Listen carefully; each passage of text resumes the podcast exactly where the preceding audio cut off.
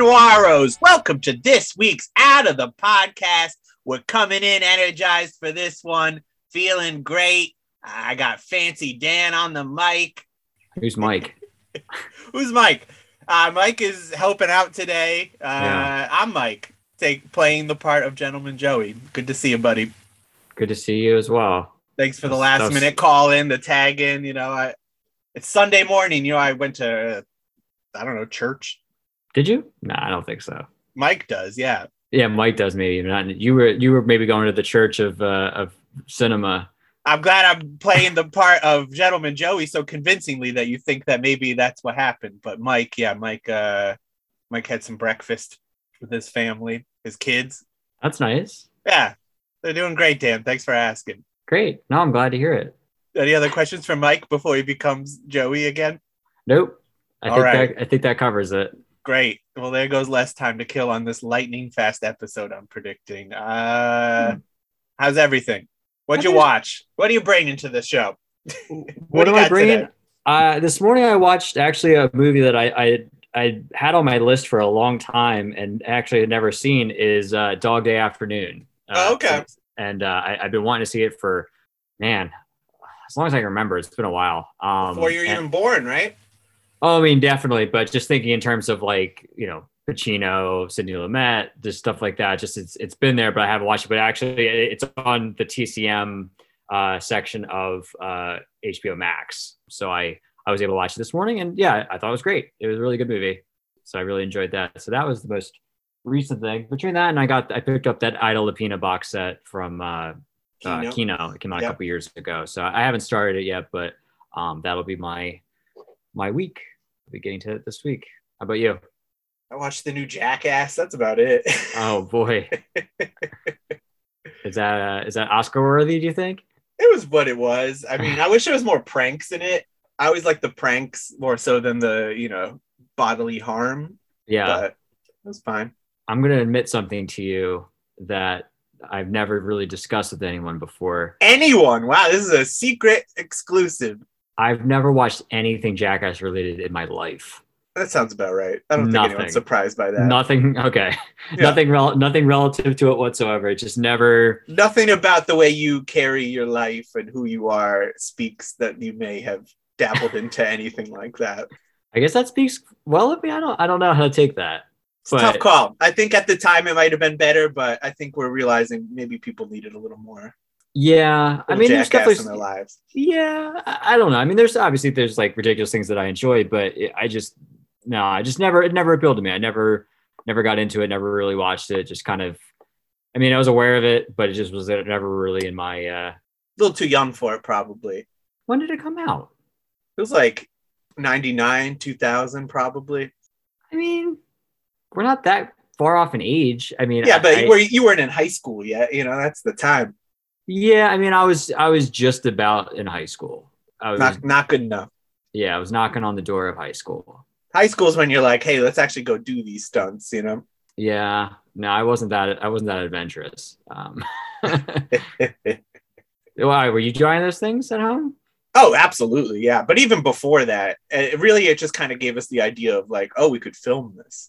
Did you have those stored away somewhere? And not in my personal archives, but someone's got something for sure. Someone's got some archives of. uh, Yeah, I remember we had like a night sesh where we we we had the, a camera going and and some good stuff came out of it. But I mean, I remember people would like edit together their own like skate films with stuff. Like, I mean, it Mhm. was you know we had a lot of derivatives for sure. yeah, but it was a very inspiring time. I mean, it was a it was a time that really showed you you can do these things yourself, you know, in a way like punk rock kind of was. Like it, it was just like you're just motherfuckers with a camera, you know, making stuff and, and yeah, finding a way to make it cohesive and just making compilations. You know, like it doesn't always have to be a story. You can find a way to make something entertaining. It, it was just a very fascinating and and uh, creative time. It was cool cool. You know, pre-internet, uh, you Yeah. know, or I mean, it was around. It was early- like early pre-YouTube, really, I should say, Yeah, because I mean, you know, there's the internet, and then there's the internet after YouTube, and that's kind Yeah. of shaped our society to this humor derived from memes, sort of thing. I don't know. I don't want to be an old man on a tangent here, but yeah, I don't know. maybe Times were better start- when we were just filming ourselves in shopping carts doing. you know, Yeah, I was say the finding Like finding on. Geo, GeoCities and Angel Fire websites that you posted them on. You know, Shout out to all my bands that had those Angel Fire yeah, and GeoCities websites. Spaz Monkey I was remember the, that. was Mhm. my was uh yeah, and then um my my band Aurora Illinois had a GeoCities website. I wish it existed in some form because that was something. yeah. What What about you? Did you make websites? No, not at that early stage. No, I, I wasn't super into it. I know I had friends bands that had them. Yeah. but not me personally. No. This is the generation divide I'm talking about, Dave. It's the Yeah. websites. That's how you know. The websites and the not watching of Jackass. That's the delineation you make. I, apparently, hey, I didn't do it. Society did it. Yeah. If I had, I, royal you. we're talking. That's that's the the bread I'm breaking here. I'm willing to cross these lines and talk to the youth over here, Youngin. Yes. we we appreciate it. Well, you're gonna hit an age eventually where you're gonna be psyched that I'm looking at you like this. Okay. Really, you should already, as I'm Yeah, I am. a fucking heartbeat away from goddamn 40, Dan. Yeah. I would love to be where you're at on the time spectrum than where I am. I'll get there. Don't worry. There you go. You'll be I'll be watching there soon enough. the Jackass film series in, in no time flat. They'll be in Library of Congress by then. I mean, you know what? I don't I don't doubt it. And I mean, just with anything with that franchise, I'm I'm on the line, you know, I'm both psyched and disappointed for society, you know. It's it's a tough call. It's a really tough call. And you know, it just the end of the day, it's how our own individual expression and of art and how we take it. That's what is important, and that's how we should make friends. You know, Well said. there's shitty people that can like good things and vice versa. Yeah. I mean, That's and, why uh, we're here. yeah, art art comes in all different shapes and sizes. So you know, different forms and What do you like, little or small? Hey, that's the same thing. Big or I was little? say, I was like, is this like a weird philosophical question? I should have Uh, rolled with it. Yeah, It's Mike's fault. Sorry about that, dude. it's okay. It's, He's doing he's doing his best. it's Sunday morning, you know. It Sunday afternoon, but yeah, it feels still like feels Sunday like the morning. morning. Yeah, exactly. Oscar night. Yeah. Considering I haven't seen any of them, I, I'm not going to be watching. Who's your prediction, Dan? Drop a prediction now. We'll see by when this is released on Thursday how right you were. Uh, uh, just Who best, takes- best picture. Who takes home best picture? Yeah, Even though I haven't seen it, I'm assuming it's going to be Drive My Car. That's my that's my guess. that would be great. I if I had to make assumptions, it sounds like it's either going to be that Coda movie, which I didn't see, Yeah. Or like any of those, or like fucking they'll give it to Spielberg, you know, like something like that. Yeah. Some upset, but that's okay. I I'm feel like not Drive super My Car. invested in this Yeah, one. Drive My Car has such a a lot around it. I feel like I feel like it's gotten a lot of fanfare. So I mean, not that that always equates, but I guess in my mind's eye, I was thinking maybe that one seemed the most likely. yeah, but I seem it feels like if it's like a foreign film, it's true. Like it's almost like Yeah. the one time that you can trust it because Right. it takes a lot for you know your standard American audience to watch something like that. So if Yeah. they're doing it, it must be pretty darn special, Yeah. or at least have something to say, which so many movies don't really. Right. Which is sad, but Yeah, it is what it is. But yeah, I mean, like I said, yeah, I mean, I haven't seen any of them, so I can't really speak about it personally. But you know, it's also why I'm probably not going to watch it. what's the newest movie you've seen at this point? You think? the newest like to release date? Yeah, Like yeah. Honestly, probably the newest Dune. Oh Okay. no, I got a theatrical release. Yeah, I, I saw I saw the new Texas Chainsaw Massacre, so I guess that's did? prob- Okay. that's that's probably the new that's probably the newest one. Which did you prefer between that and Dune? One of those uh, actually nominated for Best Picture, and the other Uh, maybe should have been. I don't know. um, well, I think I, I, I've discussed my disappointment with Dune. I, I mean, I would say Dune's definitely a much better made film. I think that's you know that's true. Um, but as far as like enjoyability, I mean, it wasn't a great movie, but I mean, Texas Chainsaw was a lot of fun to watch. It was very short. No, let's say shorter, right? Yeah, it was very short. Um, I think it was like it was like an hour and twenty minutes or something like that. It was wow, you don't get very, that very much short. often anymore.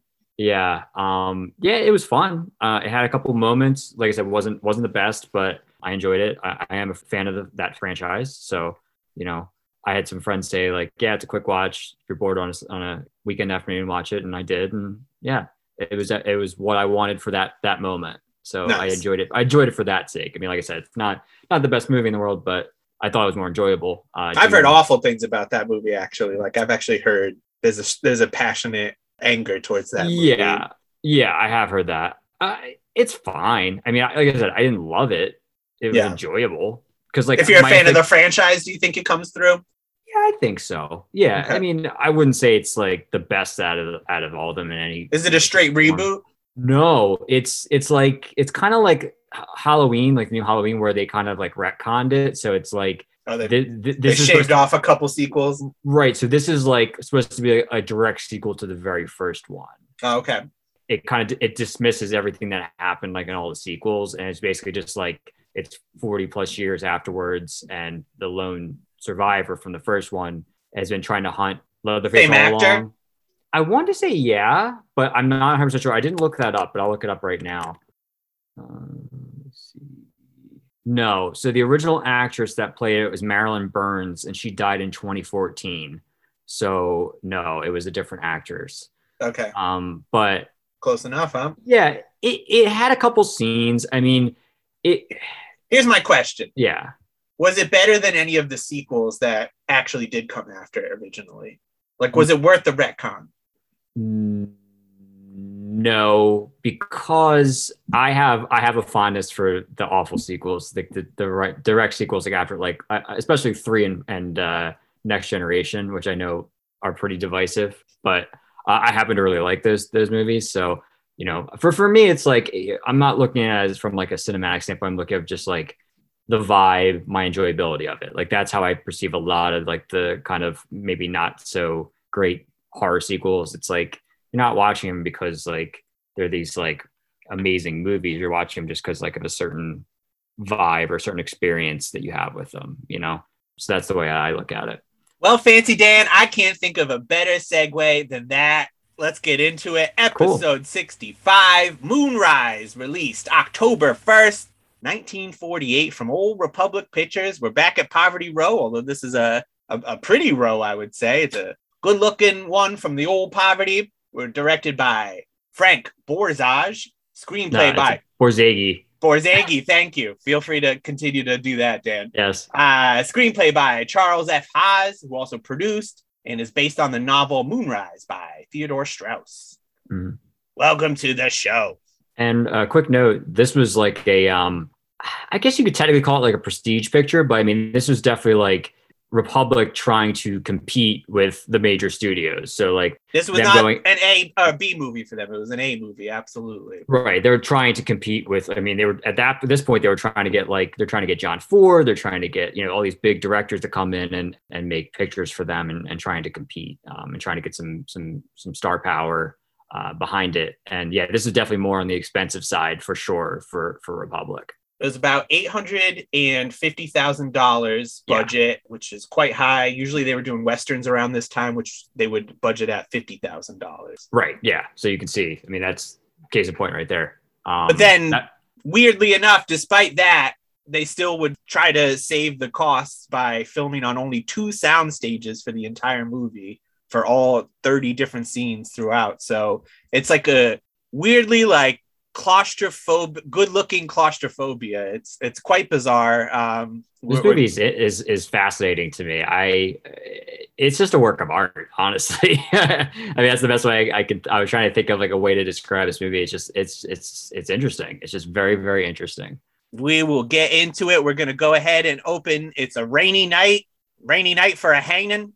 if we don't know why, but But someone's getting hung. Yup, exactly. and And then then we get a nice shadow leading up to the noose. It's great, and then it transitions to a swinging doll in a baby's crib.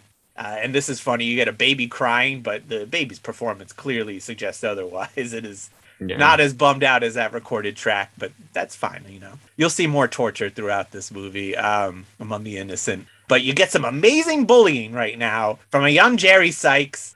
Whoever that kid was really killed it.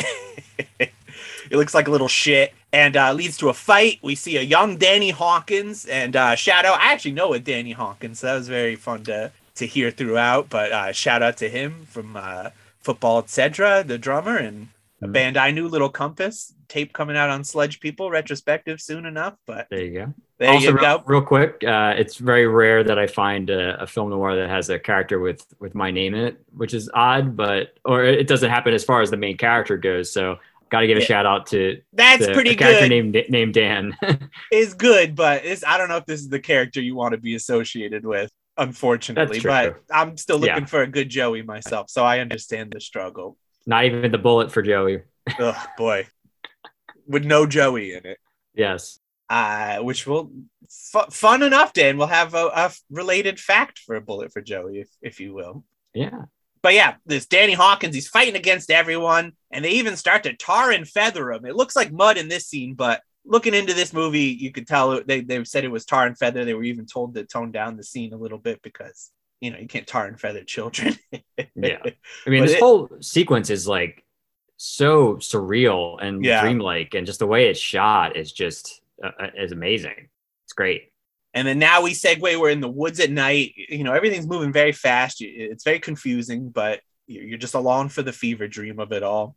And uh, we're at a swamp called Brothers Pond. We're outside of a dance hall, and the camera is spinning around and setting the scene. And then we see an adult Danny and Jerry, who shout out to Lloyd Bridges. hmm Great to have him, although we barely get him. It's a very like kind of like Cloris Leachman Mm. type. And uh, what what's the movie, Dan? What am I? You're thinking of Beverly Hillbillies, the movie. Yes, exactly. Not Murder My Sweet, after all. yes. She is great in that movie, though. Uh, No, I- having recently watched it, special. I, I I love her from Mary Tyler Moore, so she's she's. I'm always fond of her, but she does a great job. But we digress. I sele- I selected that just for you because I, I know I know how you feel about that movie. Thank you, sir. And but shout out to Lloyd Bridges as well. He's great. Uh, he's hilarious in this, as usual. yeah. But Jerry's still teasing Danny about his father, who's a murderer, and the fact that he has a murderer father. So a fight begins, which is 100% need to be noted, is started by Danny. He starts this fight. Mhm. And it goes on nice and long. It's, it's a good fight. Danny gets knocked against some firewood. It looks like it's going to be over, but then he, he gets some flashbacks to his torment and, and bullying over the years, and it drives him to a murderous rage. Jer- Jerry gets knocked down.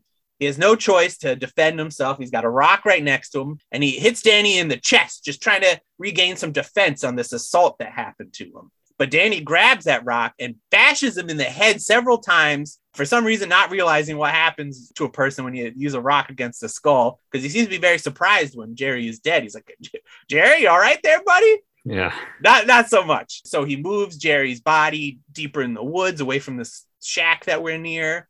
I, that's not uh Mose Mose Jackson's shack, is it? No, it's the It's just like it- a it's the- random. yeah. I, I I think it might even be technically part of like that the the the dance hall. It could be just like, like a one side of it. Yeah, like yeah, something keep the firewood and stuff. closer to that. Yeah. Yeah. Okay, that makes sense. But yeah, he, he pulls him deeper into the woods, and uh, he has a pocket knife that's hanging from a chain on his pants. It gets stuck on a branch and gets left behind, which I'm sure that's not going to cause any trouble. Yeah. Uh, and now Danny heads back to the dance hall. You see his best friend Billy, who is also uh, an old friend of, of ours, not necessarily to the show. We don't ever get to see him, but our old uh, Harry Morgan, Henry Morgan in this movie. But you can't fool us, sir. Not with Yep. those facts that we just want. But yeah, he's handicapped. He's deaf and mute, so you can see why these two have been so close. That bullying br- brought them together, having been bullied. And Danny breaks up this fight and then he goes into a bathroom to clean up and that's when he realizes his knife is gone so he gets billy to go with him to look for it in the woods but they don't find it it's a total bust and they head back into the hall and this is where we meet gilly johnson gail russell Love Gail Russell. gail russell uh yes very tragic we'll get into Yes. poor poor gail russell but yes she Yeah. does a, a great job in this but she's jerry's girl they're they're engaged even i believe Yeah. Just proposed. And so things are good there. So no, thank you, Danny. I'm not going to dance with you. We're, we're just pals. But he's like, come with me. Let's go for a drive with this other couple. It's, it's still a very rainy night after all. You know, Mhm. a night for murder after all. Like just when his father got home, I guess. Mhm. And um, he's he's terrible. This this guy is a bad guy all throughout. He he's driving recklessly in this rain. Everyone's telling him to slow down, and he's not. And then he's hallucinating These are great Jerry in the sequences. road. Yeah, with Yeah. the rock in the windshield. Yeah, it's it's Yeah. great. and then he crashes the car. Yeah, it spins it spins out. spins out on the side of the road. nearly kills these people. It doesn't look good for Gilly, but she comes to all is well. so yeah, you probably not going to have a lot of sympathy for old Danny Hawkins at this point, Yeah. or really ever, in, in my opinion. Well, I mean, he's he's you know, I'm I'm not I'm not necessarily you know defending him, but I mean, he's you know one of the big things about this is is he's a tortured soul and get kind of getting far ahead, but it's like it's like a search for redemption for him in a way, or a way to kind of free himself from this kind of like mental prison. That's that's the whole idea going on with this movie. Sure, uh, but you get Dane Clark in the performance, which is you're not getting much from, and I, I don't know. I just this it was very fascinating to have this movie just be about someone who's just like so unlikable. He doesn't seem to feel any remorse for this murder whatsoever. He just feels remorse about you know his, his life. Like you know, I absolutely understand that being bullied is is a terrible thing, but it Mm. in no way should have led to any of this. You know Yeah. and uh, you know they're just it's just fascinating that they're playing him like any kind of sympathetic character it's just I, I just didn't find any of that to be there whatsoever all of his actions are pretty terrible i mean even just with the getting in the car and the car crash he's pretty much nearly assaults gilly you know like she Mhm. says no and he just does not stop his pursuit like there's just nothing very likable or redeemable about this guy and i found that to be pretty fascinating you know it's such a ugly central character but with the backdrop of just such beauty around it you know like the Mhm. direction and, and the the otherworldliness i saw this movie get compared a lot to night of the hunter just i think because of being filmed on set so exclusively it kind of gives it that otherworldly feel and in that regard i would definitely agree like it, it is it just it, it feels it feels like just like a, a fairy tale almost you know like it is Mhm. very otherworldly and you know you're not in a city or in the swamp it's a, that's Yeah. very interesting so danny he's like i love you gilly and she's like nope i'm engaged to jerry so that's not going to happen i'll forgive you for nearly killing me in a car accident for some reason that's fine we all have our hard days then we see Mose Johnson, of course. He's at his home. It's a shack. He lives on Brothers Pond, and uh, he has bloodhounds uh, where they chase raccoons. Mhm. Danny partakes in one of these hunts one night, and he climbs up a tree to try to get this raccoon out of it. And this scene was very hard to watch for me. I- It it has a real life raccoon, and they're shaking it out of the tree. It's very tense. It falls, and then you see the dogs go after. I mean, like just like animal rights wise, there's that that was ugly. And then you even get a scene where Danny like kicks a dog, and you know he doesn't actually kick it, thankfully, but they shove this dog in the water. I don't know. Just I found all this to be very just harsh. I don't know. It's- it- Mhm. it, that those were not good actions upon Danny either. You know, like Sure. and and when he he kicks this dog, Mose Johnson, he's like, you know, I'm, I'm noticing something's off with you. You didn't used to kick dogs. Hmm. Yeah.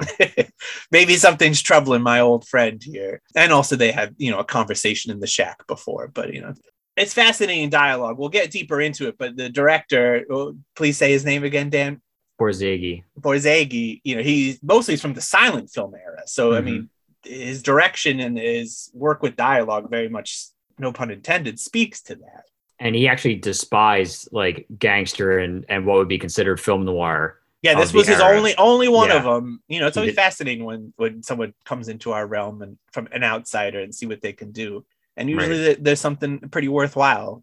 there. Well, there's a great there's a great um on the the, the criterion the uh, the bonus feature. Uh, there's a couple of scholars uh, that talk about it, and they go into the depths of the production, and you learn a lot. I learned a lot from it.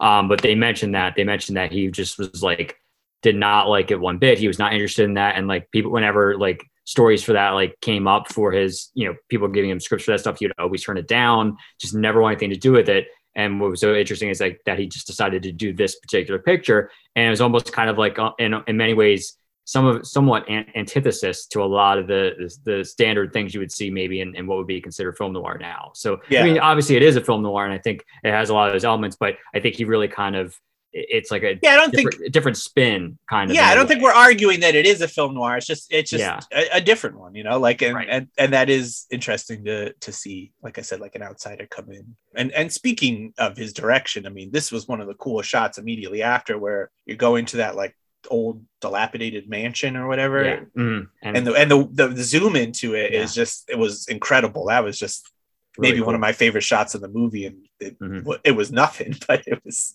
everything it was really cool and then you have a, a nice scene between gilly and danny she's saying that jerry is not turned up because i, I wonder maybe maybe he's dead who Mhm. knows but yeah ever since the, the dance no jerry but we find jerry mose does rather his body's been rotting in the woods and now we also meet sheriff clem otis Mhm. allyn joslyn of course and he's like all right let me see what's going on here.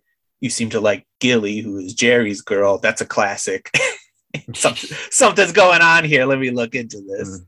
I believe this is where we see the the soda jerk too, right? Elmer? Oh, yeah, we see him a, a few times. And yeah. his- I, his I want to great, give him uh, a special shout out. He's he just is constantly talking in some hip language. great slang. Yeah, He says sticky icky for the weed smokers out there. Um, yeah, yeah, yeah. He he was just coming in hot. That was something else. What's buzzing, cousin? Everything hot in the slot? Stash that and dig another. It's only a blip. Hey, Elmer. Be right with you. Clear track four. Very bizarre. Yeah, it was very bizarre. I, I like that touch, and I also like the um, You needed old- it. It- it- You needed some lightening up on that. well that guy, and then the older guy that always accompanies the the sheriff. And said, "Who's that guy?" Uh, you know, and, and like, and he's real hard of hearing. That guy, that guy's pretty funny. Yeah, yeah, yeah. There's some some great side characters, and then we go to a, a shop uh, that's selling pocket knives and, and whatnot. Yeah. It's like Um, a, it's kind of like a, yeah. I guess, like a general store, hardware store kind you of. could get those things everywhere, especially yeah. back then. But there's a very specific knife that our, our old friend Danny Hawkins likes, which he bought from there once before. I, I don't know why he's like trying to get it, like just to replace it to have one because he really liked that style of knife. I think it's that, and I think it also maybe it, might be reading into it too much, but that would maybe uh, if if they try to tie him to the knife, to say if they found his knife, uh, it, it would kind of give him like almost like an alibi or say, oh well, no, my knife's right here, you know, either that or he had well, especially because he was. I guess he was trying to steal it too, so that would have helped. Like, oh, someone that whoever killed this guy stole his knife. Well, my knife's Right. right here, I guess. I don't know, but yeah, because the knife guy comes in, the, the guy who runs the store, and he's just like, oh yeah, I know you like that knife. I sold you that one recently, and last year. Yeah, that's the only other one I had. This guy remembers his receipt, so not a good plan, Danny. It's not going to Yeah. work out.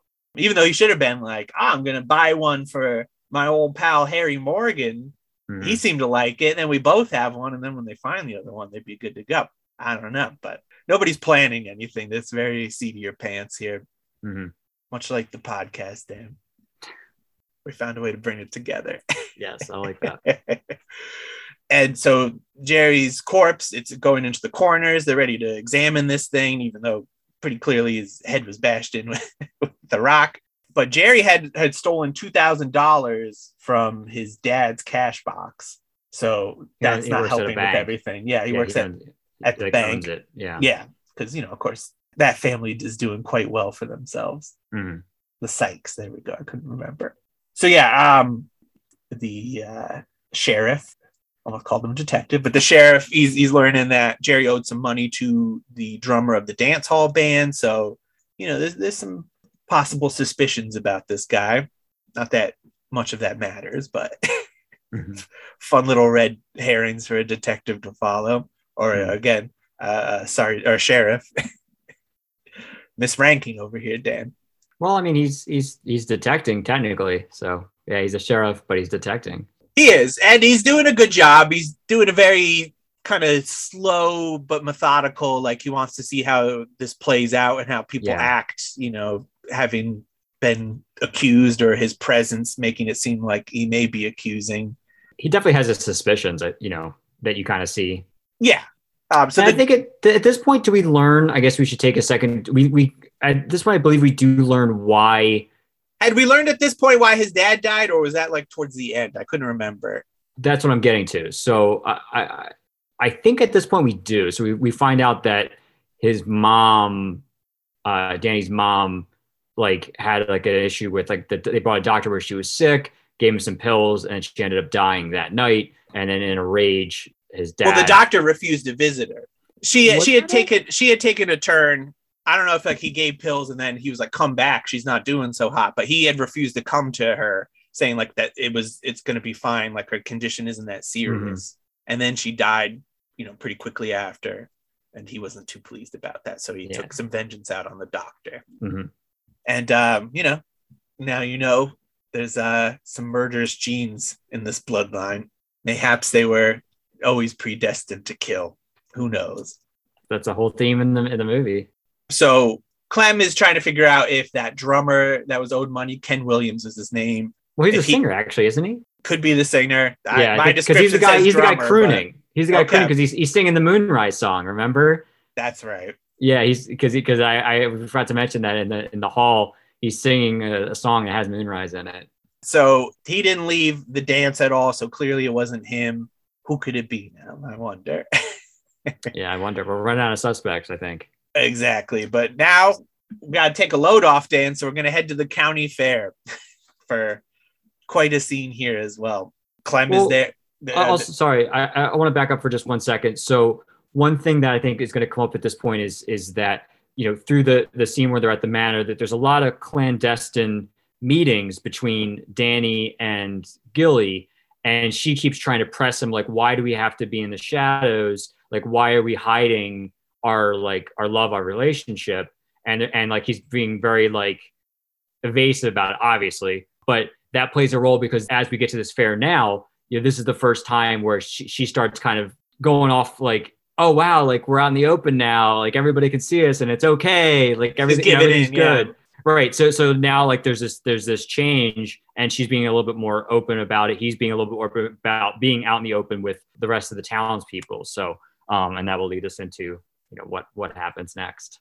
the townspeople are seeing this duo out at Yeah. last, including our sheriff Clem, who's out with his wife Martha. And Gillies also tells Danny, "Hey, we, we found that missing knife.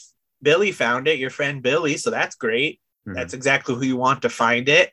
And uh, you know, Clem's been coming by asking me some questions, just trying to figure out what's going on with Jerry. This gets Danny really freaked out. They end up on a Ferris wheel, and he sees that Clem and his wife are also getting on, and he gets he freaks out. And as it's starting to go up, he like tries to get out, and it, it starts going pretty high, and he just jumps, Jumps out.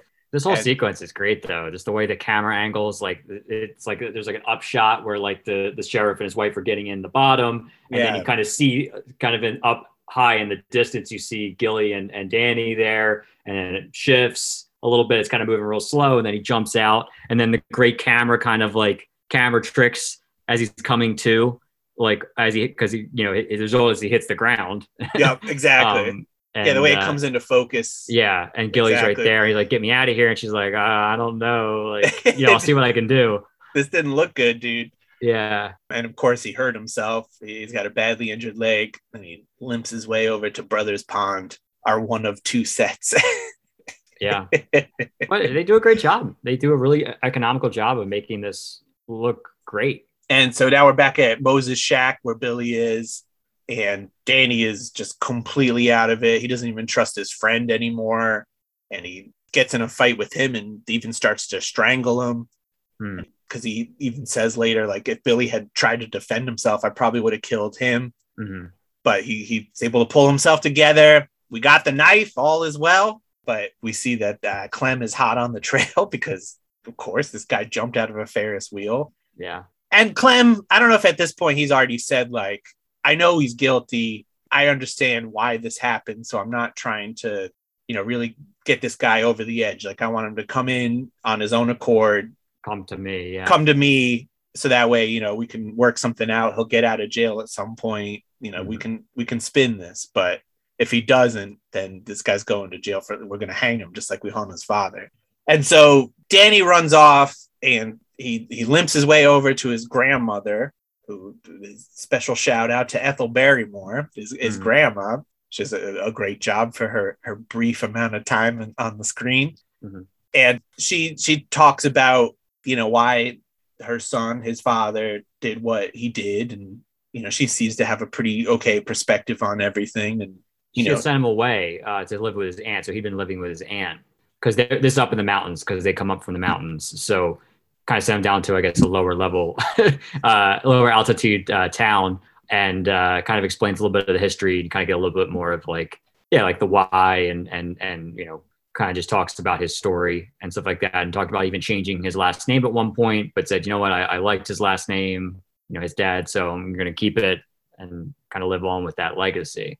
Probably a mistake because Yeah, he didn't seem to really live well with this legacy. You know, he no, it was more of a curse than and a burden than anything that seemed to help or make him proud. He wasn't proud of his father, yeah, but he's gonna see what he can do. He grabs his father's rifle and he heads out back into the the woodsy, the foggy swamp, and uh, ends up at his his parents' graves of all places. And uh, are you really hoping that he's like going to kill himself there? And you're like, that would be an amazing ending, but we didn't get that, unfortunately. He uh, he feels a little better about everything. He feels like he, he's able to forgive himself and his father at this moment, and uh, he decides he's going to go ahead and turn himself in. And so he surrenders himself to the police, and they're starting to cuff him. And Club's like, "All right, whoa, whoa, whoa, slow down. Yes, this man is a murderer, and there's no reason not to do that. But we're gonna just chaperone him and let him walk to jail. Let him be a man." Mhm. The end. So what what'd you think? boy, I would say this was a really tough one because for everything that I just really didn't like about this movie, there'd be something instantly that would be like, ah, but I really like that, you know, like hmm the the script and the performances. I mean, I don't know how much you can blame the script because it does feel like the director toned stuff down quite a bit, but it just there's some motivations possibly missing or and lost as a result of that, and I just feel like Dane Clark was just a turd. He did nothing for me. But then you'd have Gail Russell as Gilly Johnson, who was incredible, and I thought she played that role very well, you know. And there would hmm be so many like side characters that, that kept things fun. But then I, you know, it's like I would have loved more. Lloyd Bridges would have been great, you know, like not just because I love Lloyd Bridges, but it just felt like we didn't even get enough of that guy to begin with. You just kill him and he's done. We could use maybe I don't know a flashback or something. I don't know. I'm not. I, I'm not here to to to think of what we could have done. It's just what we did have, and you know, it just if this movie didn't like look as amazing and- wasn't as just amazingly like filmed and blocked and shadowed and cinematography and, and all you know the music the editing like all that is so perfect and the camera work like that stuff just blew me away. Like that stuff's a 10 and then the other stuff's a 5 so you know i, I give it a 5.5 swamps out of 10 Wow, so you're not even going like seven in the middle. out Yeah, that. i, I just uh yeah You're pulling it. You're pulling it closer to the five. I'm pulling it closer to the five. I just, I, I really, it, there was, if almost could have cast someone else in the lead, and maybe I wonder if that would have done something else because I really like the idea of just like kind of a remorseless killer in a way, you know, who did it. It's just more like the execution from him. It was just lacking something, and I understand, you know, especially looking into him, that's what he brought to the table, and that's fine. You know, like he's he's doing what he does. Mhm. Um, I just don't know if necessarily he was the right guy for the job. So there is a um in that bonus feature. I'm trying to remember because they they had a couple different. I think they had a couple other ideas for leading actors, and I think it was the the um, director, and he also was a cinematographer and actually worked with Borzage, uh, Jean Negulesco, Mhm. um, who you know I'm sure our our listeners know him from our uh, episode with uh, what's it called um, Roadhouse. But uh, he had directed him in a movie called Deep Valley in 1947 with Ida Lupino, and the character that he played in that. Uh, he felt that he had some similarities that he could bring to the table in this movie. So that's how he ended up being in this movie. I forget, like I said, there was another, I feel like there was another, uh, maybe a, a bigger name actor or a larger actor that might have been tied to this movie, but I can't for life of me Yeah, remember. four names for you, Dan. Yeah, One you? first off is your buddy John Garfield. That's who it was. It was Yeah, John Garfield. He was, was, he was the be closest vehicle. to it. Um, yes. Jimmy Stewart was up for it. He was even Mhm. possibly going to direct. Burt Lancaster and Alan Land, Alan Land were, or Alan Ladd, excuse me, yeah. were all considered. But uh, yeah, we ended up with Dane Clark. I would have preferred any one of those, even James Stewart, who is Mhm. pretty low on my list. Yeah, I think the the something happened where John Garfield was was was going to originally do it and it was like a big part of it, and then like yeah, the money fell through and that project the project just got scrapped, and then this was like the pickup. So Yeah, it it, was- was, not it wasn't necessarily like it, it didn't it didn't materialize, obviously, but it didn't materialize that well because it was going to be probably something completely different, you know. yeah, Um, actually, at in um, in '45, Paramount had actually purchased the rights to uh, adapt the, the novel, which hadn't even been released yet, and was serialized in Cosmopolitan later that year. But yeah, then it was purchased from independent producers from Paramount, and then Mhm. here we are. Mhm. And they were actually even sued by uh, William Wellman, who was originally going to be a director for this film. Yeah. and uh, yeah, he was not happy about that. but yeah, as I as I mentioned, yeah, Gail Gail Russell, I, I love her. Uh, she's great in this. Uh, she looks gorgeous in this movie. Just just great, but a very very tragic story, you know, about her. I also Um, forgot to say the tagline of this movie from the poster. Um, her Mhm. arms, her love, his only escape from a heritage of hate. oof. All right. Okay.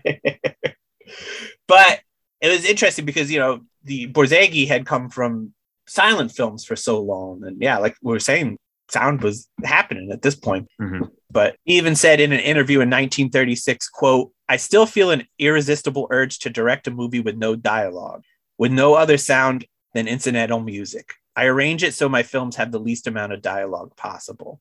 And when they were uh, promoting Moonrise, he, he was still given similar quotes. And in fact, uh, one of the uh, exhibitor manuals for this movie said, quote, Borzage wanted to bring back a little bit of silence to the screen, to mute some dialogue to give the camera more scope and leeway as a narrator. A good example of the effectiveness of a properly used camera is seen in Moonrise. Mhm. And this what the technicals of this movie were recognized. It did speaking of Oscar Mania, Dan, it did receive an Oscar nomination for Best Mhm. Sound Recording to Daniel J. Bloomberg in 1948 Mhm. Didn't win, but good job, everybody. As far as uh, our actors, we got Dane Clark, Danny Hawkins. Uh, he labeled himself Joe Average and, Mhm. and successor. Uh, here's a quote from him on that. Uh, quote, the only thing I want to do in films is be Mr. Joe Average, as well as I know how. Of course, anyone whose face appears often enough on screen is bound to have Bobby Soxers after him. All right Mhm. for autographs, old Bobby Soxers, if you will. But what I really get a kick out of is when cab drivers around New York lean out and yell, Hi, Brooklyn, when I walk by. They make me feel like I'm putting it across okay when I try to be Joe Average. End quote.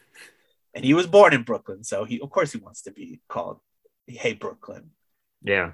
graduated Cornell, got a law degree, and um, during the Great Depression, he worked as a professional boxer, a minor league baseball player, construction worker, and a model. You know, typical slumming Wow. at jobs. I'm sure we all worked that during uh, the pandemic, of course. Who could forget our modeling career, Dan?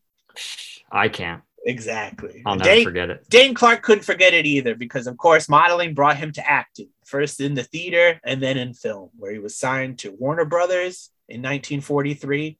And exhibitors voted Clark the 16th most popular star in the US box office in 1945. I guess that's pretty good. Yeah. Something. But back then, there's also like less. So I, maybe, maybe that's not Yeah. so good. Tough call. And apparently, shooting Deep Valley, which Dan had just spoken about with Ida Lupino, uh, he and Ida Lupino were engaged. They became engaged. They fell in love. Mhm. But when she took him home to meet her family, he didn't like them. He called them, quote, leeches and freeloaders. And then he called off the whole thing. Wow. Yeah, old Joe Average doesn't love the Joe Averages, huh? But he loved bowling. And we almost had him in a couple of movies, Dan, that we've done. He was considered but never screen tested for The Asphalt Jungle and 99 River Street. Those would have been worse movies because of him, I think. And in 1996, old James Cameron tried to call him out of retirement to see if he wanted to star in, uh, to be one of the stars of Titanic as Captain Edward John Smith. But he had some health issues and he was unable to do it. so I think he passed away shortly thereafter. A Yeah. year or two after that. Yeah. The shame it would have been a hell of a way to go out. I, I wonder why James Cameron wanted him so badly. Maybe he was a fan. I don't know. Maybe he's the guy to ask before it's too late. Otherwise, it's just lost to the uh, echoes of Wikipedia. Yeah. And Or the Atlantic Ocean. Speaking of echoes of Wikipedia, poor Gail Russell, our, our Gilly Johnson, right off the bat, not poor, because as we said before, she was a total babe, and Hollywood recognized this. And she made it to Paramount Pictures in 1942, signed a contract with them when she was 18. But she was not a natural actor. She was very shy, almost clinically so, and had no experience in acting. but they were like, "You're going to be great. We're going to hire you an acting coach. You'll figure it out." And she later said, "quote Suddenly there was this terrific amount of work for myself and no time to myself. It was that way for 10 years." End quote. I relate to that line completely, Dan. That's even sadder. She found great success in The Uninvited, which was directed mm-hmm. by Lewis Allen of Illegal and Bullet for Joey fame. There's our segue. Mm-hmm. But it was a tough set. And the producer, Charles Brackett, said that filming with her proved to be very difficult. She would cry on set a lot, claiming to have a, a sore throat, but she was crying because Lewis Allen had made her wear a hat for a scene, which she didn't want to wear. Mm-hmm. And she could really only do about five or six lines before bursting into tears. And this was around the time where she had taken up drinking, which would be the worst thing to ever happen to her. Trying to trying to calm her nerves. Exactly. the suggestion. Yeah. Yes. Uh, Yvonne De Carlo actually said that it was actress Helen Walker who took Russell under her wing and quote introduced her to the tranquilizing benefits of vodka. Mm. And yeah, Paramount didn't like that and they didn't renew her contract. But she did star with John Wayne mm-hmm. in The Angel and the Badman in 1948. Mm-hmm. And even John Wayne's wife during divorce proceedings thought that they had slept together, but they denied it. And yeah, from here, a lot of drunk driving charges and crashes, crashing through buildings, crashing into people. Before she lived in a very small house, she lived alone and she would try to stop drinking, but it, it didn't work out. And she was found dead at age 36 uh, with an empty vodka bottle by her side and a house full of empty bottles and of course died from liver damage as you do from drinking. Yeah just just a shame. I mean she's in she's in a, a Night Has a Thousand Eyes with um edward g. Robinson which i, mm-hmm. I really like. And we might be able to yeah but a lot of great horror movies in. from the era yeah for her and, and definitely worth checking out you know, maybe when we get sick of this podcast and we do the early horror movies podcast, maybe that's the Patreon. Who knows? But well, I will. I will credit like that. That one in particular, I'd say it, it, it definitely walks the line between horror and film noir. So I, I, feel like we can probably make a case to. We got an October. Flip film. that in there. Yeah, well, possibly. And then One, Frank needs some, need some more Gail Russell in, in my life. Um, Frank Borzage, Borzage, Borzage. Borzage. Mm-hmm. Thank you. Uh, very prolific film director and even actor, starting in 1912. Mm-hmm. Most known for Seventh Heaven in 1927, Street Angel in 1928, Bad Girl from 31, and his adaptation of A Farewell to Arms in 32. And he mm-hmm. worked up until 61. This is actually his fourth from last film. So yeah. he was definitely at the height of his powers during this film. There's a movie that I wanted to see that he directed called History is Made at Night, which Criterion just put out fairly recently, which I haven't seen, but apparently is also really excellent. Apparently, it's really good, uh, well shot movie. So I'm yeah, I mean, I think you can count on it being a well shot movie for him. Um, yeah, yeah. His father was from Italy and his mother was from Switzerland, and they immigrated to the U.S. first in Pennsylvania before heading west to Salt Lake City, where he was born. He first worked with a touring company before focusing on acting in Hollywood acted in westerns and comedy shorts in 1912. He was alternated before leading roles or villains. And then he was able to direct in 1915 with his debut film, The Pitch O Chance. Uh, he directed 14 films between 1917 and 1919 alone. And his biggest success in the silent era was 1920's Humoresque, which starred mm-hmm. Vera Gordon a lot of the themes we saw in this film today would often show up in his films. They're very sentimental, romantic. They have lovers in trouble, usually in trouble with a theme uh, against a historical backdrop like the Great Depression or World War One. Mm-hmm. Um, and then around 1937, with Greenlight, his film started to take a more spiritual turn. But they're always usually quite visually striking, like today's film, thanks to his innovative camera work and lighting and he was the first person ever to win the Academy Award for Best Director. Mm-hmm. He won twice uh, for Seventh Heaven and then for Bad Girl. He's also a licensed pilot. And his final film, he was the original director of Journey Beneath the Desert in 1961, but he was too sick to continue directing. And actually, old friend of the show, Edgar G. Ulmer, who did Detour, he mm-hmm. took over that film, and Borzage was uncredited for the sequences he actually did direct. He also briefly appears as a character in the novel from 1935. They shoot horses, don't they? Uh, he hmm. just shows up in the dance marathon watching, and then the person who narrates the book sees him and is like, "Hey, I like your work, and maybe I'll be a director." I don't know if that scene was in the movie. I don't remember, but Mhm. that's a cool, cool. He made it in there. yeah, interesting. He was married to vaudeville and film actress Lorena Rogers, also known as Raina, from 1916 to 1941. And then in 1945, he married the ex wife of Red Skeleton, Edna Skeleton. I just love that someone just has the last name Skeleton, kept it, but it's, they were it's it's skeleton. Skeleton, excuse me. Yeah, Uh, I, but- I wish it was skeleton. I know, I know. Uh, but they were divorced in 1949, and um, he would pass away from cancer in 1962, the age of 68.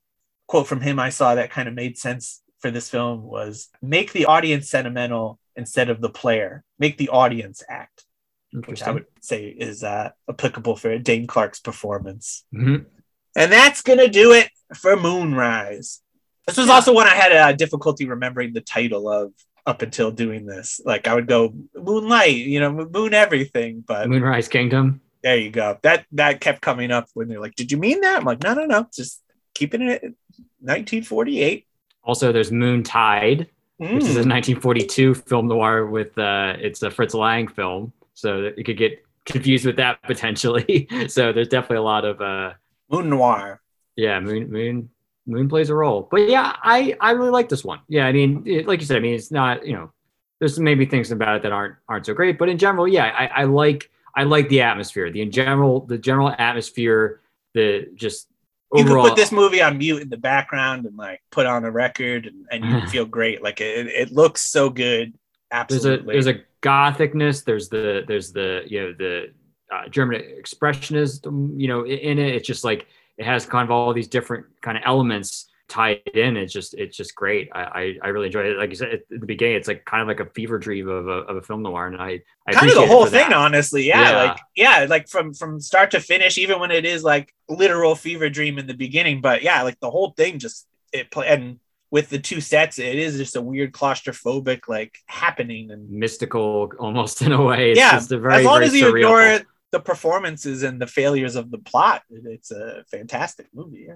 Mhm. i'd like to see more from him like just based off of the visual style like it was it yeah it's strange to not like a movie but be like oh my god i want to see more like it was just it just like I think you know it almost was like that. He you said that he didn't like film noir, and and yeah you know maybe that's that lack of love fails in the plot, but yeah, the love of film in general shows Mhm. in the movie. So yeah, I mean it, that's it, it's fascinating. I I didn't care for it. Can't recommend it enough. as it goes. are you Um, just as, confu- as confused as i am yeah, listeners Yeah. absolutely yeah I, I totally get it everybody Yeah. but yeah no it's it's it's a very conflicted 5.5 for me but maybe the score will go up or go down next week we will see but we're going to stay in 1948 we're going to stay under the moon rise this time though they live by night dan Ooh.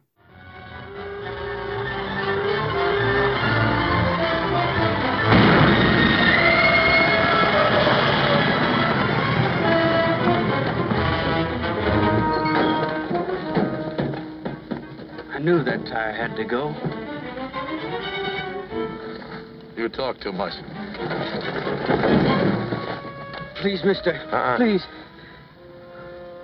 Yeah.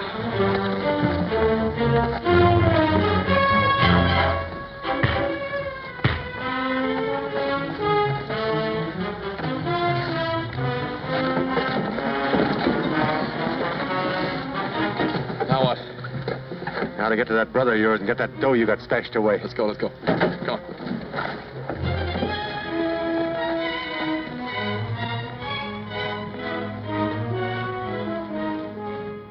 I haven't watched this in a very long time. i haven't watched it in quite a quite a moonrise The many moonrises since you've watched it. but that comes to an end next week. I don't know how we could hype it up any better than that. But in the meantime, the real out of the podcast at gmail.com. You could tell us how to hype it up better. tell us how to do our jobs. Take can- over for the podcast. Yeah, that'd be great. We're looking for new hosts. It's a package deal, though. We need to replace both of us, not Yes. just one of us. Yeah, Right. Correct. that would be so good. Um, please take this baton. You can also try to take it from us on Instagram, out of the podcast, Twitter, out of the cast, Facebook, out of the podcast, Apple Podcasts, Spotify, others. Everywhere. Yeah, It's out there. wherever you uh, smash on that pod. Yeah. Maybe we'll take it away from some places. Just a just a mess with everyone. We'll take it off of Walmart podcasts. Do they have a podcast thing? What if they did? Probably, right?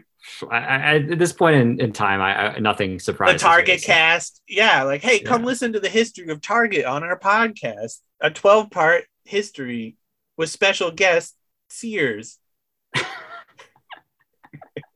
Welcome to 2020. Two. Two. Yeah. and I have bad news for you. A lot of stuff has happened. You're gonna want to sit down. You're gonna want to sit down. I, I think it's time for me to go take a nap or something. Hey, yeah. all right. I Um, think it's time for all of us to take a nap. We will not awake from this slumber for one week. That is our promise. We shan't be Yeah. breaking. But thank you for listening, everybody. And yeah, I got something I can use. Yeah. Uh, here's the crime. It's a crime. Keep it up. Keep up the crime.